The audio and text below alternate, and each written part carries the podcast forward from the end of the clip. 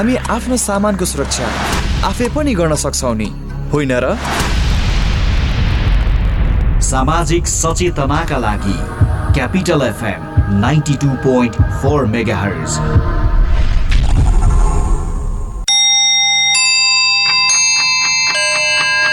Time check. It's 7 a.m. This time check is brought to you by High Face. Be prepared. Safety first.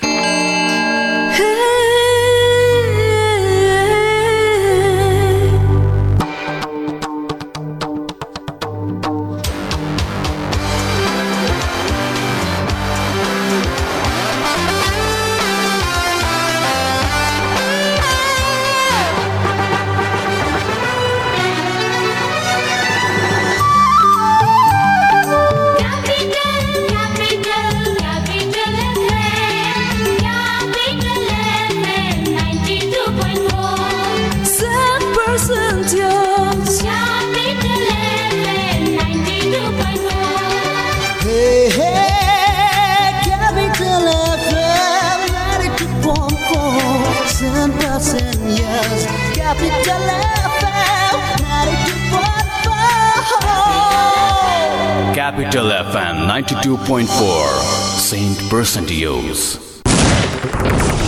Capital समाचार Capital समाचार Capital समाचार Capital FM 92.4 MHz मा capital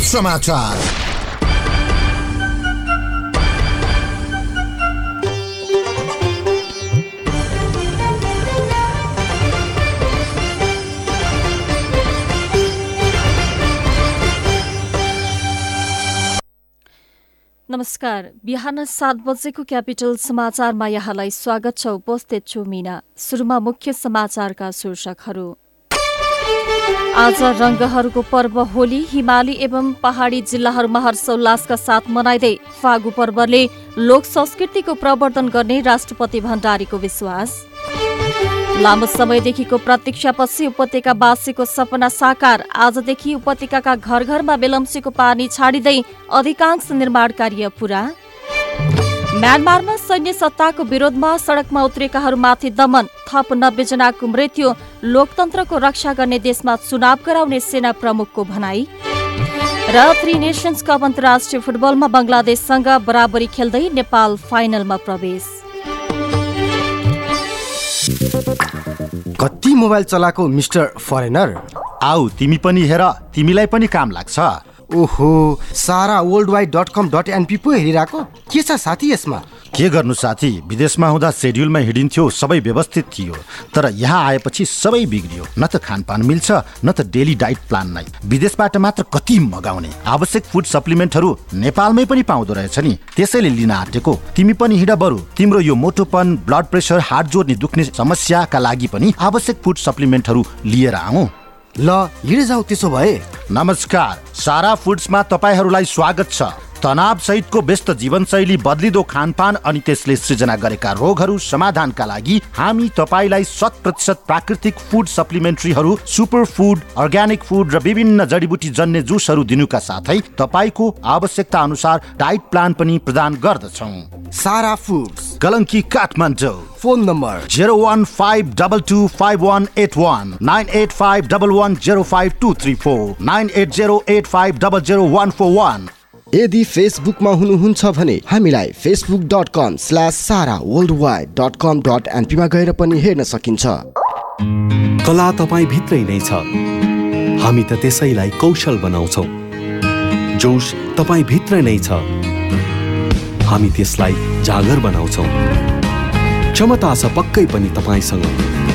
आऊ त्यसलाई योग्यता बनाऊ उत्साह छ तपाईँसँग धेरै नै। आऊ त्यसलाई उच्च शिखरमा पुर्याऊ। प्रतिभा छ तपाईँसँग त्यसलाई दिउँ एआइटिएमको पर्फेक्सन एडमिसन्स ओपन नेपालको सबैभन्दा उत्कृष्ट बिएचएम कलेज एआइटिएम कुमलटारमा इन्टरनेसनल म्यानेजमेन्ट इन्स्टिच्युट स्विजरल्यान्डसँगको सहकार्यमा स्विस बिएचएम एआइटिएम कुमलटार संघीय राजधानी काठमाडौँबाट प्रसारण भइरहेको क्यापिटल समाचार काठमाडौँमा Capital FM ninety two point four mega प्रदेश गण्डकी प्रदेशमा radio Sarangi ninety three point eight megahertz प्रदेश एकमा radio Sarangi one one point three megahertz र Saptarangi FM one one point six megahertz सहित देशभरका विभिन्न पैंतिसवटा रेडियो स्टेशनबाट एकैसाथ सुनिरहनु भएको छ। साथै हामीलाई अनलाइनमा सीएफएम डट कम र रेडियो सारङ्गी डट कम मार्फत पनि संसारभरकै साथ सुन्न सकिन्छ। समाचार अब विस्तारमा।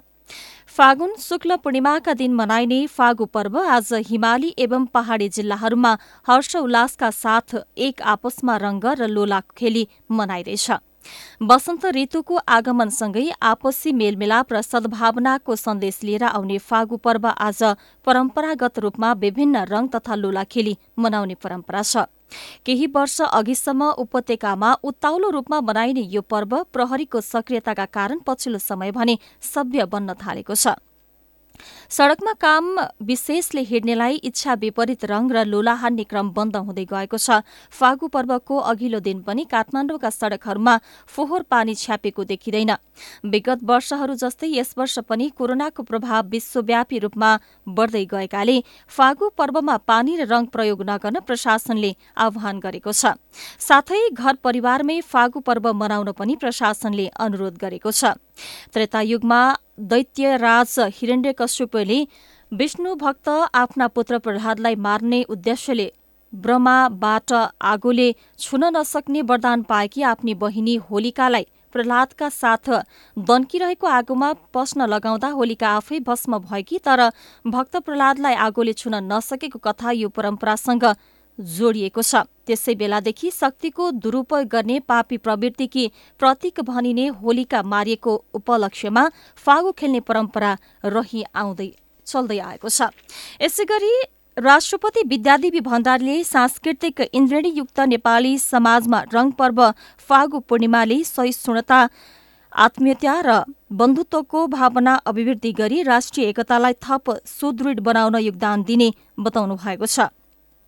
फागु पर्वको अवसरमा देश तथा विदेशमा रहनुहुने नेपालीमा शुभकामना व्यक्त गर्दै राष्ट्रपति भण्डारीले होली पर्वले खराब प्रवृत्तिमाथि सत्यको विजय हुने सन्देश दिनुका साथै लोक संस्कृतिको प्रवर्तन गर्ने बताउनु भएको छ। उहाँले सन्देशमा कोविड नाइन्टिन महामारी टरी नसकेको अवस्थामा फागु पर्वलाई स्वस्थ सावधानी साथ मनाउन समेत सबैमा अनुरोध गर्नुभएको छ। समाजमा विद्यमान विकृति विसंगति कुरीति अन्त्य गर्दै मौलिक संस्कृति सहितको सभ्य संस्कृत एवं न्यायपूर्ण रूपमा निर्माणमा फागु पर्वले सबैमा उत्प्रेरणा प्रदान गर्ने उहाँले विश्वास व्यक्त गर्नुभएको छ।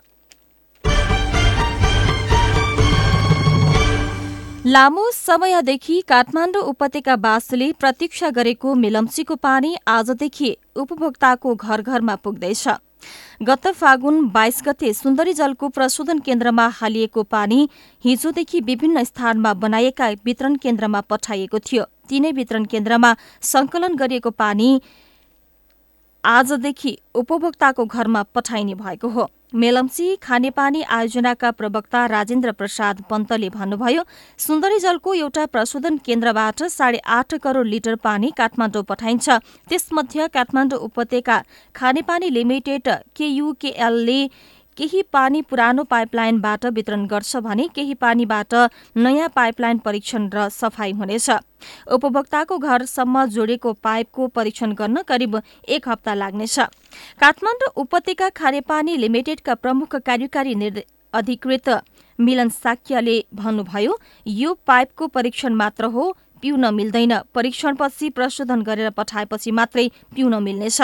गत फागुन दस गते परीक्षणका लागि मुहानबाट सुरुङमा छाडिएको पानी झण्डै सत्ताइस किलोमिटर सुरुङ पार गर्दै बाह्र दिनपछि सुन्दरी जलमा आइपुगेको थियो। यसै गरी मेलम्ची खानेपानी उप आयोजना दुई आयोजना निर्देशनालयले उपत्यकामा एक हजार दस किलोमिटर पाइपलाइन निर्माण गर्नुपर्नेमा नौ सय अस्सी किलोमिटर सम्पन्न गरेको जनाएको छ। थोक वितरण प्रणालीको सतहत्तर किलोमिटर मध्ये पचहत्तर दशमलव पाँच किलोमिटर सम्पन्न भइसकेको जनाएको छ। पानी वितरणका लागि उपत्यकामा दसवटा वितरण केन्द्र मध्ये एउटा भक्तपुर कटुन्जेको ट्याङ्की बाहेक नौवटा सम्पन्न भइसकेको जनाइएको छ।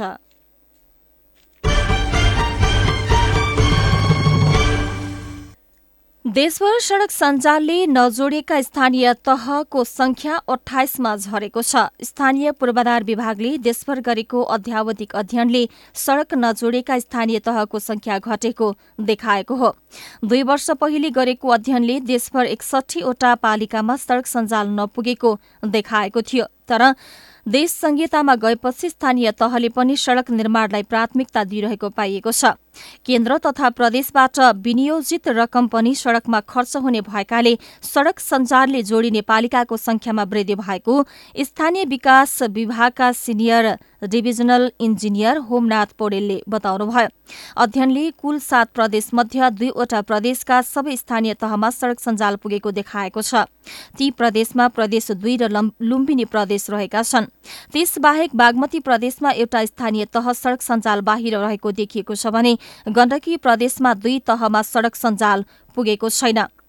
सबैभन्दा धेरै सड़क सञ्जालले नजोडिएका स्थानीय तह कर्णाली प्रदेशमा रहेका छन्। कर्णाली प्रदेशमा तेह्रवटा स्थानीय तह अझै सड़क सञ्जालमा जोडिन सकेका छैनन्। जडेलु र अन्य प्रदूषणका कारण राजधानी काठमाडौँ लगायत मुलुकका विभिन्न शहरको आकाश धुवाँ र तुवालोले ढाकेको छ। वायुमण्डल प्रदूषित हुँदा जनस्वास्थ्यमा गम्भीर असर पर्ने देखिएको छ। विभिन्न वनमा लागेको डडेलुको धुवाँ र धुलोका कारण वायु प्रदूषण बढेको हो। अहिले उपत्यका आसपास धादिङ हेटौडा चितवन पोखरा तनहु नवलपुर गोरखा खोटाङ ताप्लेजुङ पाँचथर तेह्रथुम लगायतका जिल्लाका वनमा डडेलो लागिरहेको छ। काठमाडौँ उपत्यकामा हिजो एकाएक बढेको शुक्रबार एकाएक बढेको वायु प्रदूषण हिजो दिउँसो केही घटेको थियो। हिजो दिउँसो भैँसेपाटीमा रहेको वायु प्रदूषण मापक स्टेशनले वायुको गुणस्तर सूचाङ्क दुई सय अन्ठानब्बे देखाएको छ। यसै गरी रत्न पार्कमा वायुको गुणस्तर सूचाङ्क एक सय अन्ठानब्बे रहेको थियो। यो सूचाङ्क शुक्रबार भैँसेपाटीमा चार सय सडचालिस थियो भने रत्न पार्कमा दुई सयको हाराहारीमा थियो।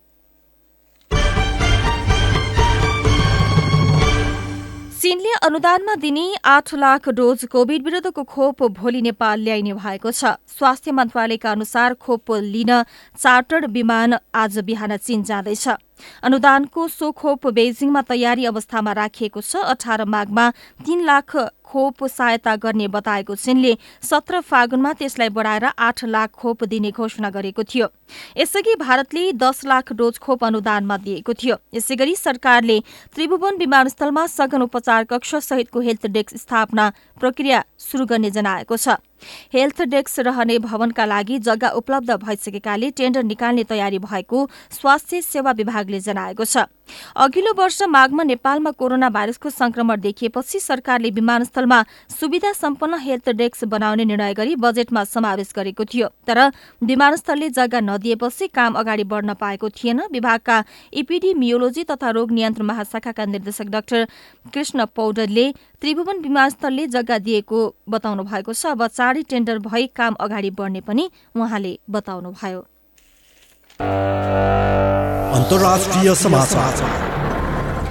म्यानमारमा सैन्य सत्ताले नरसंहार मचाएको छ। प्रजातन्त्रको पक्षमा सड़कमा उत्रेकाहरूमाथि सेनाले गोली चलाएको छ। हिजो मात्रै सेनाले चलाएको गोली लागि झण्डै एक सय जनाको मृत्यु भएको छ। सुरक्षाकर्मीको ज्यादतीको विरोध गर्न खोज्दा हानेको गोली लागेर प्रदर्शनकारीहरू मारिएका हुन्। हिजो आर्मड फोर्जर्स डेका दिन सड़कमा उत्रिएका प्रदर्शनकारीमाथि सुरक्षा बलले चलाएको गोली लागि नब्बेभन्दा बढी व्यक्ति घाइते भन्दा बढी व्यक्ति को मृत्यु भएको बीबीसीले उल्लेख गरेको छ। स्थानीय संचार माध्यमहरूका अनुसार मृतकको संख्या एकिन हुन सकेको छैन यो संख्या अझै बढ्न सक्नेछ। सड़कमा आफ्ना नागरिकको हत्या गर्नुपूर्व सत्ता हत्याएका सेना प्रमुख आङ लाइङले हिजो राष्ट्रिय टेलिभिजन मार्फत सम्बोधन गर्दै प्रदर्शनमा ननिस्किन र निस्किएमा गोली चल्न सक्ने चेतावनी दिएका छन्। खेल समाचार। र नेपाल घरेलु मैदानमा जारी थ्री नेसन्स कप अन्तर्राष्ट्रिय फुटबलको फाइनलमा प्रवेश गरेको छ। त्रिपुरेश्वर दश स्थित दशरथ रङ्गशालामा हिजो भएको लीगको अन्तिम खेलमा बंगलादेशसँग गोलरहित बराबरी खेल्दै नेपाल फाइनलमा पुगेको हो। अब नेपालले भोलि हुने फाइनलमा बंगलादेशको सामना गर्नेछ। यस बराबरीसँगै नेपाल लीगको दोस्रो स्थानमा रहँदै फाइनल पुगेको हो। नेपालले दुई खेलमा दुई अङ्क जोडेको छ। खेल समाचारसँगै बिहान सात बजेको क्यापिटल समाचार सकियो। अन्त्यमा मुख्य समाचारका शीर्षकहरू। आज रंगहरूको पर्व होली। हिमाली एवं पहाडी जिल्लामा हर्ष उल्लासका साथ मनाइँदै फागु पर्वले लोक संस्कृतिको प्रवर्धन गर्ने राष्ट्रपति भण्डारीको विश्वास। लामो समयको प्रतीक्षापछि उपत्यकावासीको सपना साकार। आजदेखि उपत्यकाका घर घरमा मेलम्चीको पानी छाडिँदै अधिकांश निर्माण कार्य पूरा। म्यानमारमा सैन्य सत्ताको विरोधमा सड़कमा उत्रेकाहरूमाथि दमन थप नब्बे जनाको मृत्यु लोक लोकतन्त्रको रक्षा गर्ने देशमा चुनाव गराउने सेना प्रमुखको भनाई। र थ्री नेसन्स कप अन्तर्राष्ट्रिय फुटबलमा बंगलादेशसँग बराबरी खेल्दै नेपाल फाइनलमा प्रवेश। बिहान सात बजेको क्यापिटल समाचार सकियो। हामी आठ बजे अर्को समाचारका साथ उपस्थित हुनेछौँ। अहिलेलाई मिना बिदा हुन्छु। नमस्कार।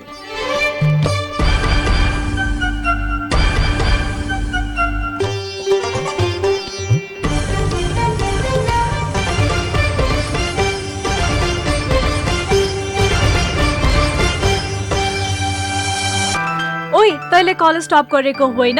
हो त। खै त ट्रिट। ट्रिट त चाहियो चाहियो। लौ जाऊ न त्यसो भए झमेल। लास्टै खाइयो यार निकै खाइएछ हेर त बिल। गर्ल्स वान मिनट ल अलिकति क्यास पुगेन म लिएर आइहाल्छु। ओइ पक तेरो कृषि विकास ब्याङ्कमा खाता छैन र?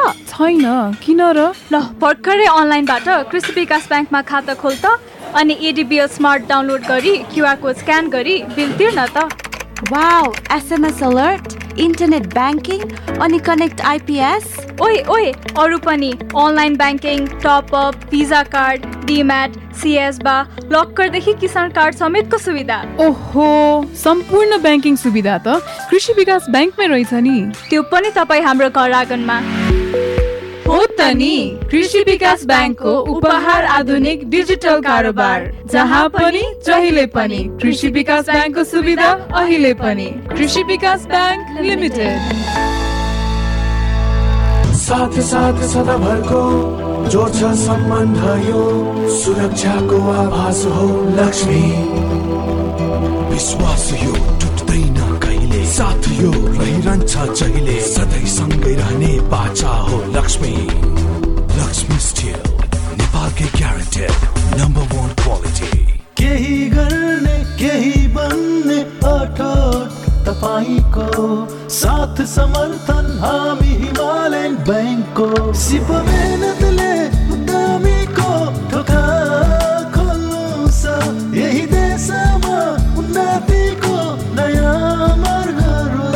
बाह्र वर्षको चुक्ता अवधि सुलभ ब्याज दर र बाह्र करोडसम्मको कर्जा सुविधा भएको हिमालयन ब्याङ्कको एसएमई लोन। व्यवसाय गर्न सिप र मेहनत चाहिन्छ। पैसा हामी दिन्छौँ।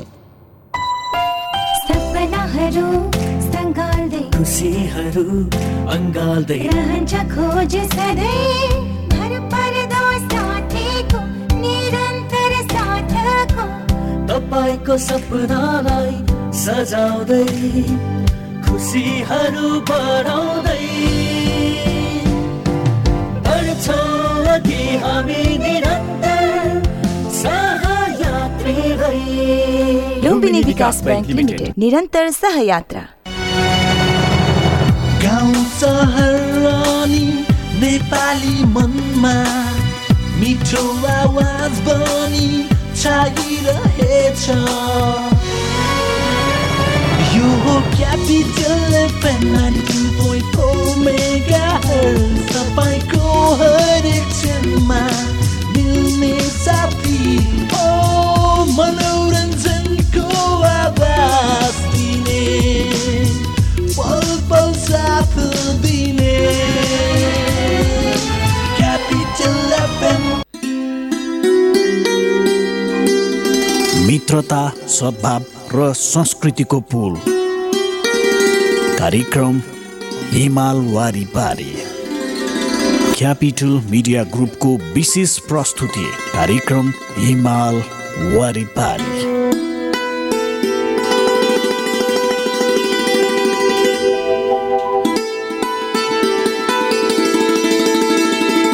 नमस्कार। क्यापिटल मिडिया ग्रुपको विशेष प्रस्तुति कार्यक्रम हिमाल वारिपारीमा यहाँलाई हार्दिक स्वागत छ। म पिमल थापा। यो कार्यक्रम तपाईँले यति बेला हाम्रो केन्द्रीय studio Capital FM ninety two point four mega हर्चबाट Kathmandu र आसपासका जिल्लामा सुनिरहनु भएको छ भने पूर्वाञ्चलमा radio Sarangi one one point three megahertz Morang अनि पश्चिमाञ्चलमा radio Sarangi ninety three point eight megahertz पोखराबाट एकैपटक सुनिरहनु भएको छ। सँगै हाम्रो वेबसाइटहरू W W W dot CFM अनियर dot com र W W W dot radio Sarangi dot com मार्फत पनि संसारभर तपाईँले हामीलाई एकैपटक सुन्न सक्नुहुनेछ। कार्यक्रम हिमाल वारिपारीका हरेक श्रृङ्खलामा हामी हाम्रो छिमेकी मित्र राष्ट्र चीन र नेपाल बीचको मैत्रीपूर्ण सम्बन्धका विविध पक्षहरूका बारेमा सामग्री प्रस्तुत गर्दै आइरहेका छौँ। नेपाल र चीन बीचको सुखद सम्बन्धलाई झल्काउने गतिविधिहरू र नेपाल र चीन बीचको आर्थिक सामाजिक तथा सांस्कृतिक सम्बन्ध एवं चीनका विषयमा विविध जानकारीमूलक सामग्री विषयवस्तुहरू कार्यक्रममा प्रस्तुत गर्दछौँ। श्रोता कार्यक्रमको सुरुवात गरौँ चिनिया भाषाको यो एउटा गीतबाट।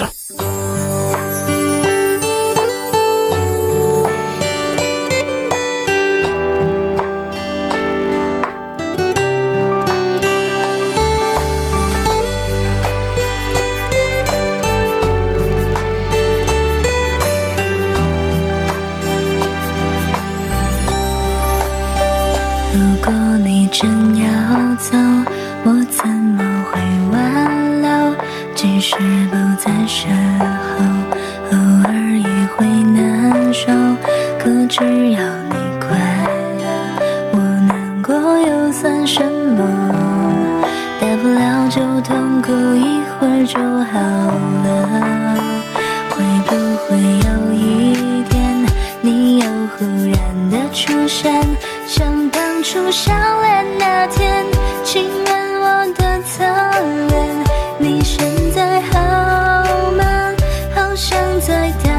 电话，可能新的骄傲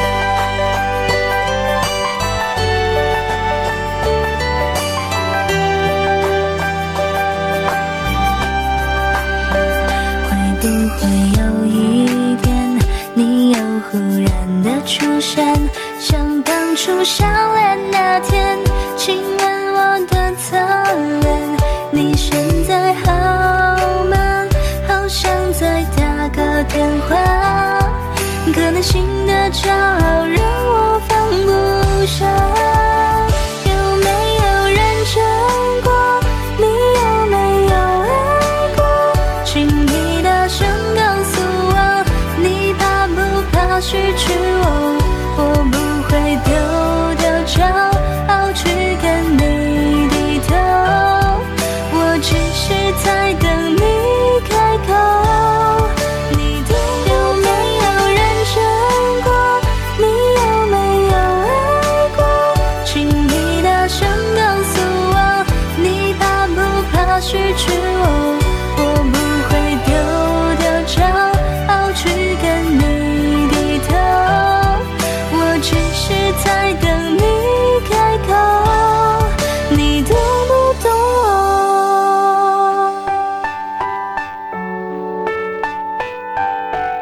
तपाईँ सुन्दै हुनुहुन्छ कार्यक्रम हिमाल वारिपारी। यो कार्यक्रम तपाईँले काठमाडौँ र आसपासका जिल्लामा capital FM ninety two point four mega हर्चबाट सुनिरहनु भएको छ भने प्रदेश नम्बर एकमा radio Sarangi one one point three mega hertz Morang अनि गण्डकी प्रदेशबाट radio Sarangi ninety three point eight mega hertz मार्फत सुनिरहनु भएको छ भने हाम्रा वेबसाइटहरू W W W dot CFM dot com र W W W dot radio Sarangi dot com मार्फत पनि संसारभर एकैपटक सुनिरहनु भएको छ। कार्यक्रम हिमाल वारिपारीमा छिमेकी मित्र राष्ट्र चीन र नेपाल बीचको मैत्रीपूर्ण सम्बन्धका विविध आयामहरूका बारेमा सामग्री प्रस्तुत गरिरहेका छौँ। श्रोता हिमाल वारिपारीका हरेक श्रृङ्खलाहरूमा हामी नेपाल र चीन बीचको मैत्रीपूर्ण सम्बन्धका विविध आयामहरूलाई प्रस्तुत गर्दै आइरहेका छौँ र हामी कार्यक्रम हिमाल वारिपारीमा नेपाल र चीन बीचको मैत्रीपूर्ण सम्बन्ध र यी सम्बन्धलाई बढुवा दिनका लागि नेपाल र चीनमा भएका विविध गतिविधिहरू पनि हामी कार्यक्रममा प्रस्तुत गर्दै आइरहेका छौँ। अब पनि हामी एउटा रोचक जानकारी यहाँ प्रस्तुत गर्दैछौँ। यसलाई प्रस्तुत गर्दै हुनुहुन्छ साथी श्याम राणा मगर र सीतासमा रायमाझी।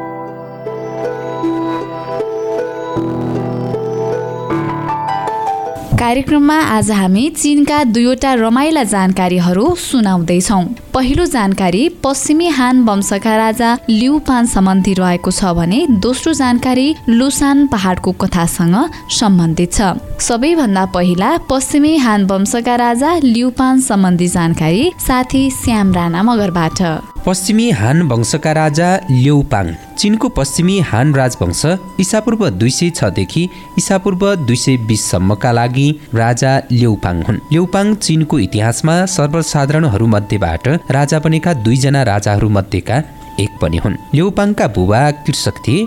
ल्यौपाङ छिनका एकजना स्थानीय पदाधिकारी थिए। उनको मिजाज राम्रो र मन उदार थियो। ल्यौपाङले अपराधीलाई रिहा गरेकाले बाध्य भएर उनी आफै भागेर माङ पहाड र ताङ पहाडतिर लागे। छनसन र उक्वानको कृषक विद्रोही फौजका बारेमा सुनेपछि इसापूर्व दुई सय नौमा ल्यौपाङले आफ्नो जन्मथलोमा पनि विद्रोह सुरु गरे। त्यसपछि उनले सेनाको नेतृत्व गरी छिनको राजधानी स्यान्याङ पुगेर छिन राजवंशको शासनको अन्त्य गरे। ल्यौपाङले स्यान्याङमा छिन राजवंशको कठोर कानुनलाई रद्द गरी। क्वान्चुङ वर्तमान चिनको सान्सी प्रान्तमा पर्ने वे नदीतिरका सर्वसाधारणहरूलाई तीनवटा वचन दिए। ती तीनवटा वचनबद्धता यस प्रकार छन्। मानिसको हत्या गर्नेलाई मृत्यु दण्डको सजाय दिनुपर्छ। मानिसलाई क्षति पुर्याउने वा मानिसको सामान तोड्नेलाई दण्ड दिनुपर्छ। ल्यौपाङले यस्ता नियम बनाएकाले उनी सर्वसाधारणहरूमाझ एकदमै लोकप्रिय थिए। त्यसपछि ल्यौपाङको फौज र स्याङ युको नेतृत्वमा रहेको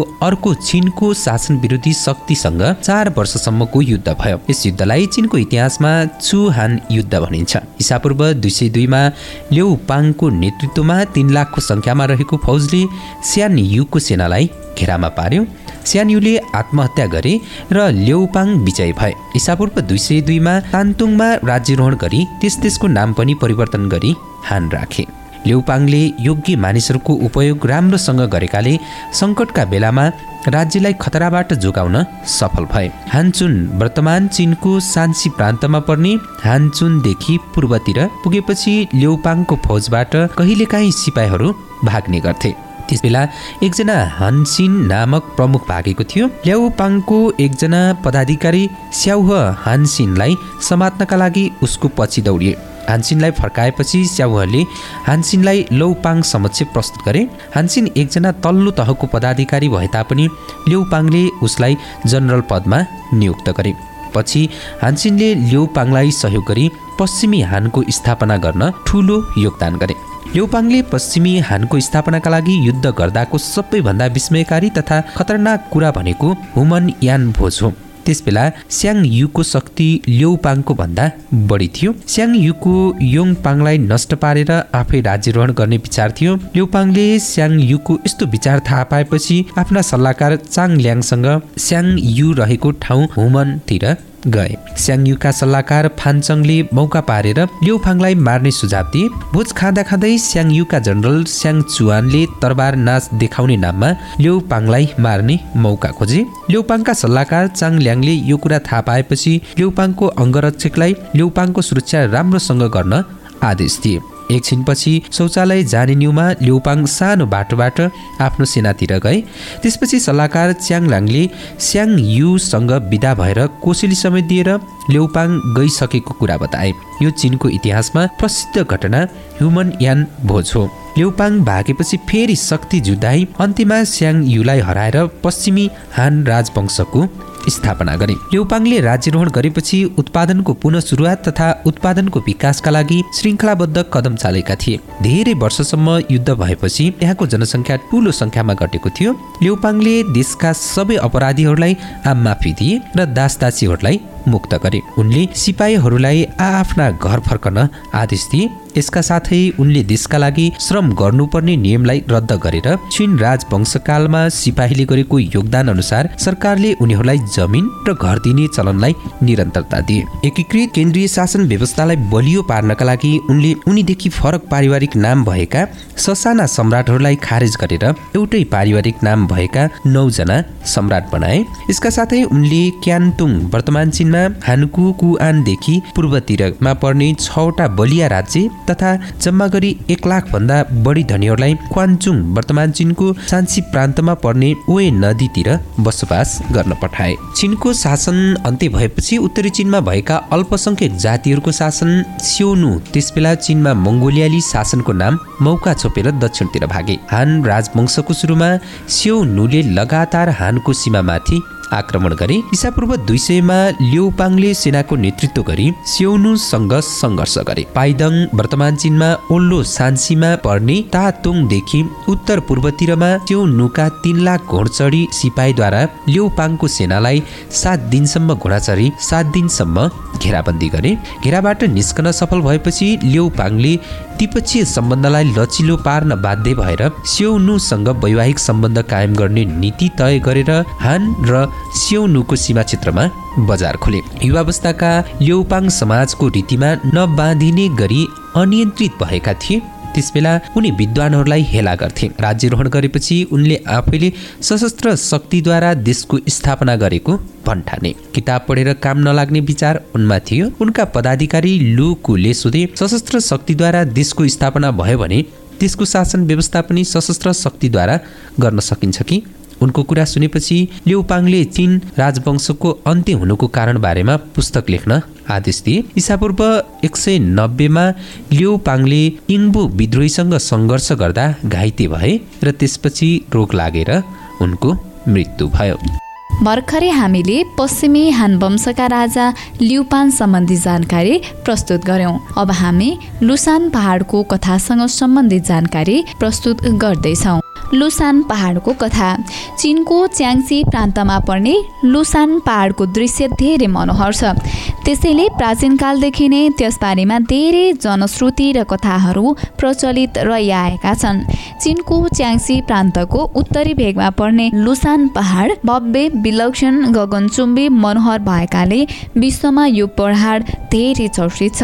सांस्कृतिक क्षेत्रका अनेकौँ गण्यमान्य व्यक्तिहरूले लुसान पहाड पुगेर सांस्कृतिक कलात्मक कृतिहरूको रचना गर्ने गरेकाले लुसान पहाडलाई चिनको ग्रामीण वातावरणको बयान सम्बन्धी कविता तथा पहाड खोला नालाको बयान सम्बन्धी कविताको जन्मथलो तथा पहाड र खोला नालाको दृश्य चित्रका लागि एक उत्तम स्रोत पनि बनाइदिएका छन्। इस्वी सम्बत आठौँ शताब्दीमा थाङ वंशकालका प्रसिद्ध कवि ली पाइले लुसान पहाडको बयान गर्ने प्रसिद्ध कविता रच्नु भएको थियो। यो कविता प्राचीन कालदेखि अहिलेसम्म ताजै रहेको अनुभूति मानिसहरूले गरेका छन्। त्यो कविताको विषय हो दोपौरामा सूर्यको किरण परेर मानव बैजनी रङको धुवा उडिरहेको देखिन्छ।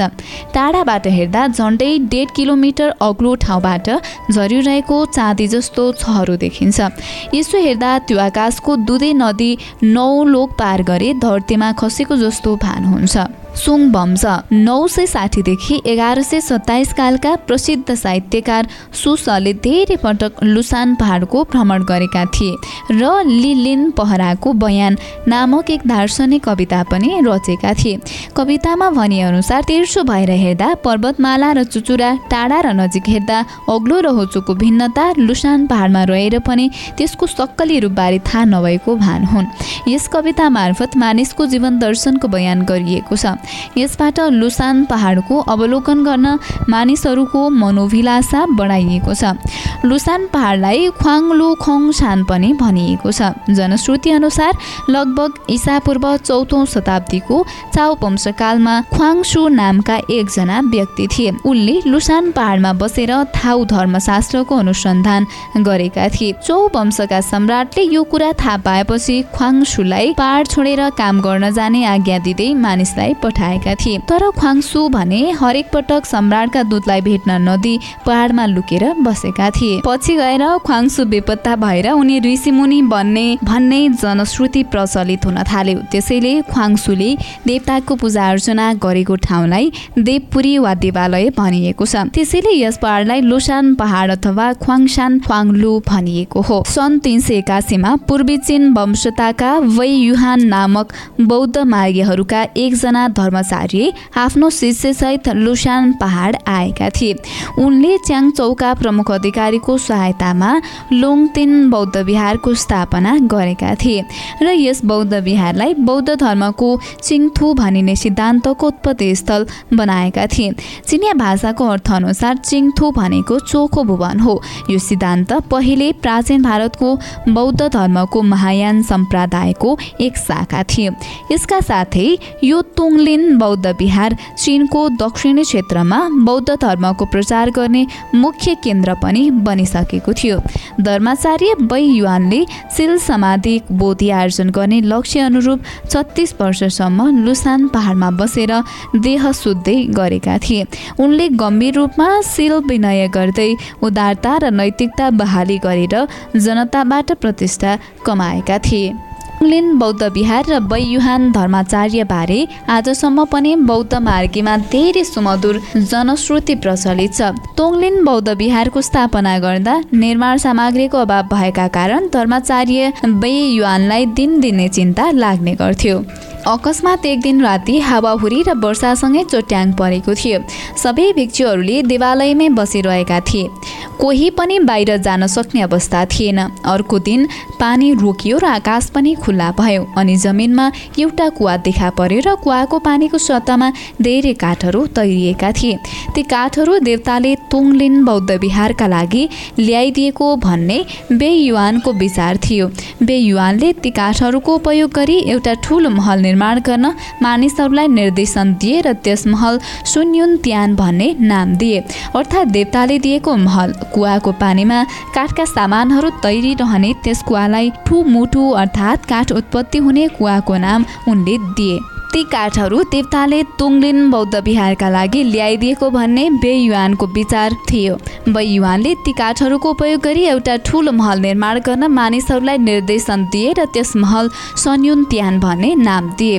अर्थात् देवताले दिएको महल कुवाको पानीमा काठका सामानहरू तैरिरहने त्यस कुवालाई ठु मु ट्र अर्थात् काठ उत्पत्ति हुने कुवाको नाम उनले दिए। तुङलिन बौद्ध विहारको मूल ढोका अगाडि एउटा श्वेत कमलको कुवा छ। कुवाको पानी कन्सन देखिन्छ। हरिया पातहरूका बीचमा कमलका सेता फुलहरू फुलिरहेको देखिन्छ। मानिसहरूलाई मोहित पार्ने गरेको छ। जनश्रुति अनुसार यो श्वेत कमलको कुवा पूर्वी चीन वंशका गण्डमान्य व्यक्ति शे लिङ युवानको तत्वधानमा निर्माण गरिएको हो। जनश्रुति अनुसार त्यो श्वेत कमलको कुवा पूर्वी चीन वंशका गण्डमान्य व्यक्ति सेलिङ युवानको तत्वधानमा निर्माण गरिएको हो।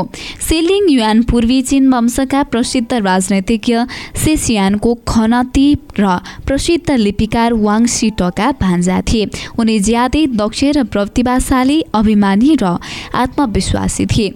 उनले लुसान पहाडमा गएर बे युहानले स्थापना गरेको पाइ ल्यान्स अर्थात् श्वेत कमलले संस्थामा सहभागी हुन माग गरेका थिए। तर धर्माचार्य बे युहानले यो प्रस्ताव स्वीकार गरेनन्। बे युहानले से लिङ युवानलाई भने तपाईँको मनस्थिति निकै जटिल छ। पहिले नै तिनवटा कमले कुवा बनाउनु पर्छ र तपाईँको मन कमल जस्तो कञ्चन भएपछि यो संस्थामा सहभागी हुन पाउनुहुनेछ सेलिङ युवानले कुनै सिप नलागेपछि तिनवटा कमले कुवा बनाएर कमले संस्थामा सहभागी हुन स्वीकृति जनाए। धर्माचार्य बाह्य युवान र सेलिङ युवानका बीच कुराकानी भएपछि एकले अर्कालाई सम्मान गर्दै उनीहरू इष्टमित्र बनेका थिए। बे युवानको निर्माणपछि सेलिङ युवानलाई निकै दुःख लागेको थियो। उनले चियानखङ अर्थात् अहिलेको नानचिङ सहरबाट विशेष रूपमा लुसान पहाड गएर बै युवानको समाधिमा राखिएको स्मृति शिलामा लेख्नु भएको थियो। लुसान पहाडमा गहन मानवीय परम्परा बाहेक त्यसको प्राकृतिक दृश्य पनि धेरै सौन्दर्यमय छ। लुसान पहाड चिनको प्रसिद्ध दृश्यावलोकन स्थल हो। श्रोता यी र यस्ता धेरै सामग्रीहरू प्रस्तुत गर्दा गर्दै आजको हिमाल वारिपारीको हामी अन्त्यतिर आइसकेका छौँ। यो कार्यक्रम यहाँले सुनिदिनु भयो यहाँलाई धेरै धेरै धन्यवाद। कार्यक्रम उत्पादनमा साथ दिनुहुने साथीहरू श्याम राणा मगर सीतासमा रायमाझी र नवराज जिमसँगै म विमल थापालाई पनि बिदा दिनुहोस्। नमस्कार। Capital FM 92.4 plastic cosmetic laser surgery र हेयर ट्रान्सप्लान्टको लागि नेपाल प्लास्टिक सर्जरी अस्पताल। उपलब्ध सेवाहरू आगोले पोलेको बिरामीको उपचार नयाँ तथा पुराना घाउको उपचार हात खुट्टा र अनुहारको जन्मजात समस्याहरू क्यान्सर सम्बन्धी प्लास्टिक सर्जरी छाला तथा यौन सम्बन्धी समस्याहरू। कस्मेटिक सर्जरीतर्फ नाक कान आँखा बनाउने आँखाको मुन्द्री बनाउने उपचार अनुहारको चाउरीपन हटाउने स्तन सम्बन्धी कस्मेटिक सर्जरी शरीरमा भएको दाग कोठी मुसा र ट्याटुहरू हटाउन लेजर सर्जरी र टाउकोमा केस उमार्न। FUE hair transplant. विस्तृत जानकारीका लागि नेपाल प्लास्टिक सर्जरी अस्पताल हात्तीवन हरिसिद्धि ललितपुर। फोन नम्बर बाहन्न पचास छ सय पैँसठी अन्ठानब्बे चार अन्ठानब्बे उन्तिस पाँच सय तेह्र। रोगीलाई निरोगी बनाउँदै खुसी बाँड्दैछ। वैदिक आयुर्वेद सेवा प्रणाली ब्लडहरू सबै चेक जाँच गर्दाखेरि चाहिँ नि मलाई सुगर र प्रेसर भन्ने चाहिँ भन्नुभयो। लुगाले छुनै नहुने झमझमा जस्तो पनि पोलेको जस्तो हुने यो साँप्राको खुट्टा साँप्रोमा। आफूले आफैलाई म चाहिँ धिक्कार थाँगेँ अब म चाहिँ नि सायद थला पर्छु होला। प्यारालाइसिस हुन्छ कि बा ओछ्यानको ओछ्यानै हुन्छु कि भन्ने डर चाहिँ लागिरहेको थियो। यो अङ्ग्रेजी ट्याब्लेट खाएपछि सधैँ खाइरहनु पर्छ भनेर चाहिँ परिवारले विरोध गर्नुभयो। अनि यो खाने भने निको भएपछि छोड्नु पाइन्छ। भन्ने कुरा राख्नुभयो र मैले चाहिँ नि विश्वास गरेर नै आयुर्वेदिक खान थालेँ। मैले कन्टिन्यू दबाई खाएँ। अहिले मलाई सुगर प्रेसर दुइटै मतलब एकदम नर्मल छ। मैले अहिले दबाई खान पनि बन्द गरेको छु। वैदिक आयुर्वेद सेवा प्रणाली। फोन शून्य छप्पन्न पाँच पन्चानब्बे एक सय चौरात्तर। मोबाइल अन्ठानब्बे पाँच पचास पचास नौ सय चौतिस। ट्याङ्ला चौक कृतिपुर काठमाडौँ। अन्ठानब्बे पाँच बाह्र चालिस नौ सय चौतिस। नमस्कार। अहिले रातिको नौ बजेको छ। अब सुन्नुहोस् जीवन तन्डुकारबाट समाचार। पोखरामा हिजो सम्पन्न मा एक खेलाडी लडेर भएका छन्। प्रतिस्पर्धात्मक उक्त खेलमा खेलाडीले खेलाडीलाई गरेका थिए। रुकावट भए त असर पर्छ नै तर सर्वोत्तम सिमेन्टसँग छ। विद्युत उत्पादन गर्ने आफ्नै प्रविधि जसले विद्युतको रुकावट हुँदा पनि निरन्तर रूपमा बाँड्छ। सिमेन्टको हरेक कणमा एकै नासको गुणस्तर र बनाउँछ निर्माण अझ बलियो। सर्वोत्तम सिमेन्ट सर्वोत्तम मजबुती। सानो होस् या उचाइ चुम्ने कदम। परिस्थिति जस्तो सुकै होस् हाम्रो साथ रहन्छ हरदम। साना व्यवसायदेखि ठुला उद्यमीसम्मलाई अवसर। नेपाल ब्याङ्क लिमिटेड प्रस्तुत गर्दछ ब्याङ्किङ क्षेत्रकै सर्वाधिक सस्तो ब्याज दरमा व्यवसाय कर्जा योजना मात्र छ दशमलव नौ नौ प्रतिशत ब्याज दरमा। थप जानकारीका लागि नजिकको शाखामा गई आजै सम्पर्क गरौँ। नेपाल ब्याङ्क लिमिटेड नेपालको पहिलो ब्याङ्क। नाममा नै विश्वास छ नाममै संस्कार छ। नाम भित्रै छ परम्परा नाम माथि भरोसा। यसको शक्ति छ। नाममै सङ्गीत छ। नाममै पहिचान छ। नाममै यसको जी Tansen OPC cement.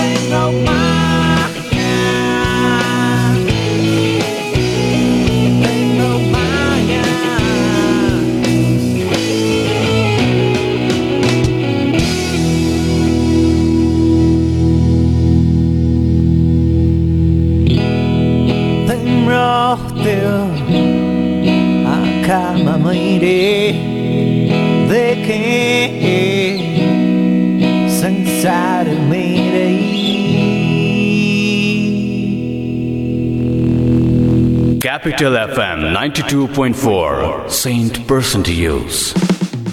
पृष्ठ पुष्ट मसल छ हेर्दै सबै दङ्ग छन्। खाना उसको पोसिलो खान्छ ऊ स्वादिलो।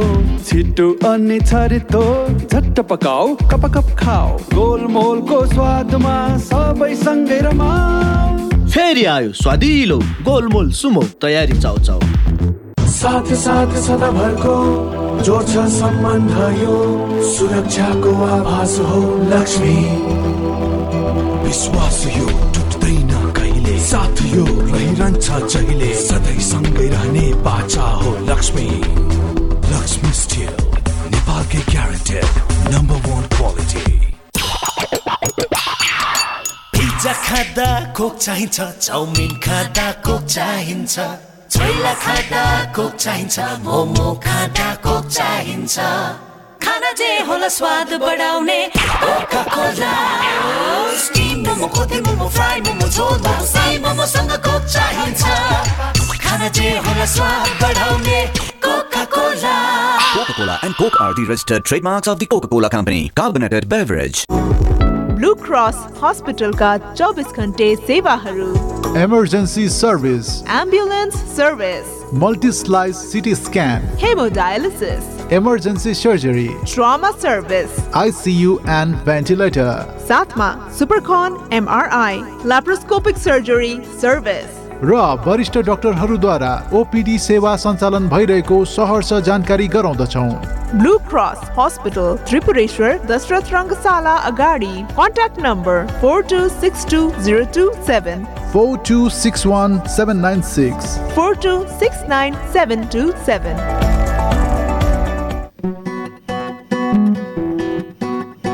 चौबिस घन्टामा मात्र चौबिस घन्टामा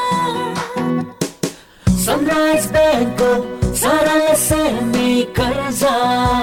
मात्र चौबिस कार्य घन्टामा अब सनराइज ब्याङ्कको सरल एसएमई कर्जाको सुविधा लिई आफ्नो व्यवसायलाई अगाडि बढाउ रु एक करोडसम्मको कर्जा सहुलियत ब्याज दर ढितो सुरक्षामा विशेष सुविधा साथै अन्य ब्याङ्किङ सुविधा सहित पाउनुहोस् व्यवसायको उन्नति तपाईँको समुन्नति। चौबिस घन्टामा मात्र चौबिस घन्टामा सनराइज ब्याङ्कको सरल सेमी कर्जा मात्र चौबिस कार्य घन्टामा सनराइज ब्याङ्क लिमिटेड हामी सँगसँगै। नाममा नै विश्वास छ नाममै संस्कार छ। नाम भित्रै छ परम्परा नाम माथि भरोसा। नाममै यसको शक्ति छ नाममै सङ्गीत छ नाममै पहिचान छ नाममै यसको जी। OPC cement. रोगीलाई निरोगी बनाउँदै खुसी बाँड्दैछ। वैदिक आयुर्वेद सेवा प्रणाली ब्लडहरू सबै चेक जाँच गर्दाखेरि चाहिँ नि मलाई सुगर र प्रेसर भन्ने चाहिँ भन्नुभयो। लुगाले छुनै नहुने झमझमा जस्तो पनि पोलेको जस्तो हुने यो साँप्राको खुट्टा साँप्रोमा। आफूले आफैलाई म चाहिँ धिक्कार थाङेँ अब म चाहिँ नि सायद थला पर्छु होला।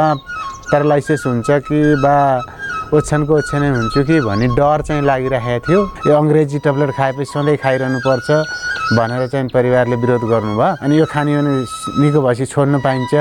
भन्ने कुरा राख्नुभयो र मैले चाहिँ नि विश्वास गरेर नै आयुर्वेदिक खान थालेँ। मैले कन्टिन्यू दबाई खाएँ। अहिले मलाई सुगर प्रेसर दुइटै मतलब एकदम नर्मल छ। मैले अहिले दबाई खान पनि बन्द गरेको छु। वैदिक आयुर्वेद सेवा प्रणाली। फोन शून्य छप्पन्न पाँच पन्चानब्बे एक सय चौरात्तर। मोबाइल अन्ठानब्बे पाँच पचास पचास नौ सय चौतिस। ट्याङ्ला चौक कृतिपुर काठमाडौँ। अन्ठानब्बे पाँच बाह्र चालिस नौ सय चौतिस। Capital FM 92.4 92.4 फर्की फर्की नहेर मलाई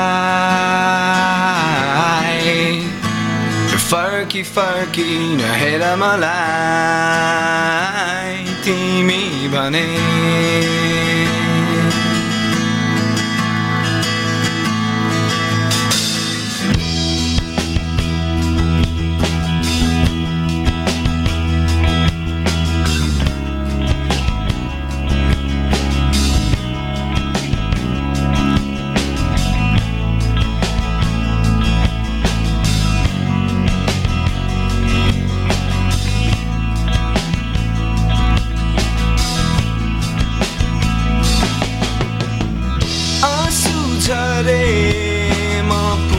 see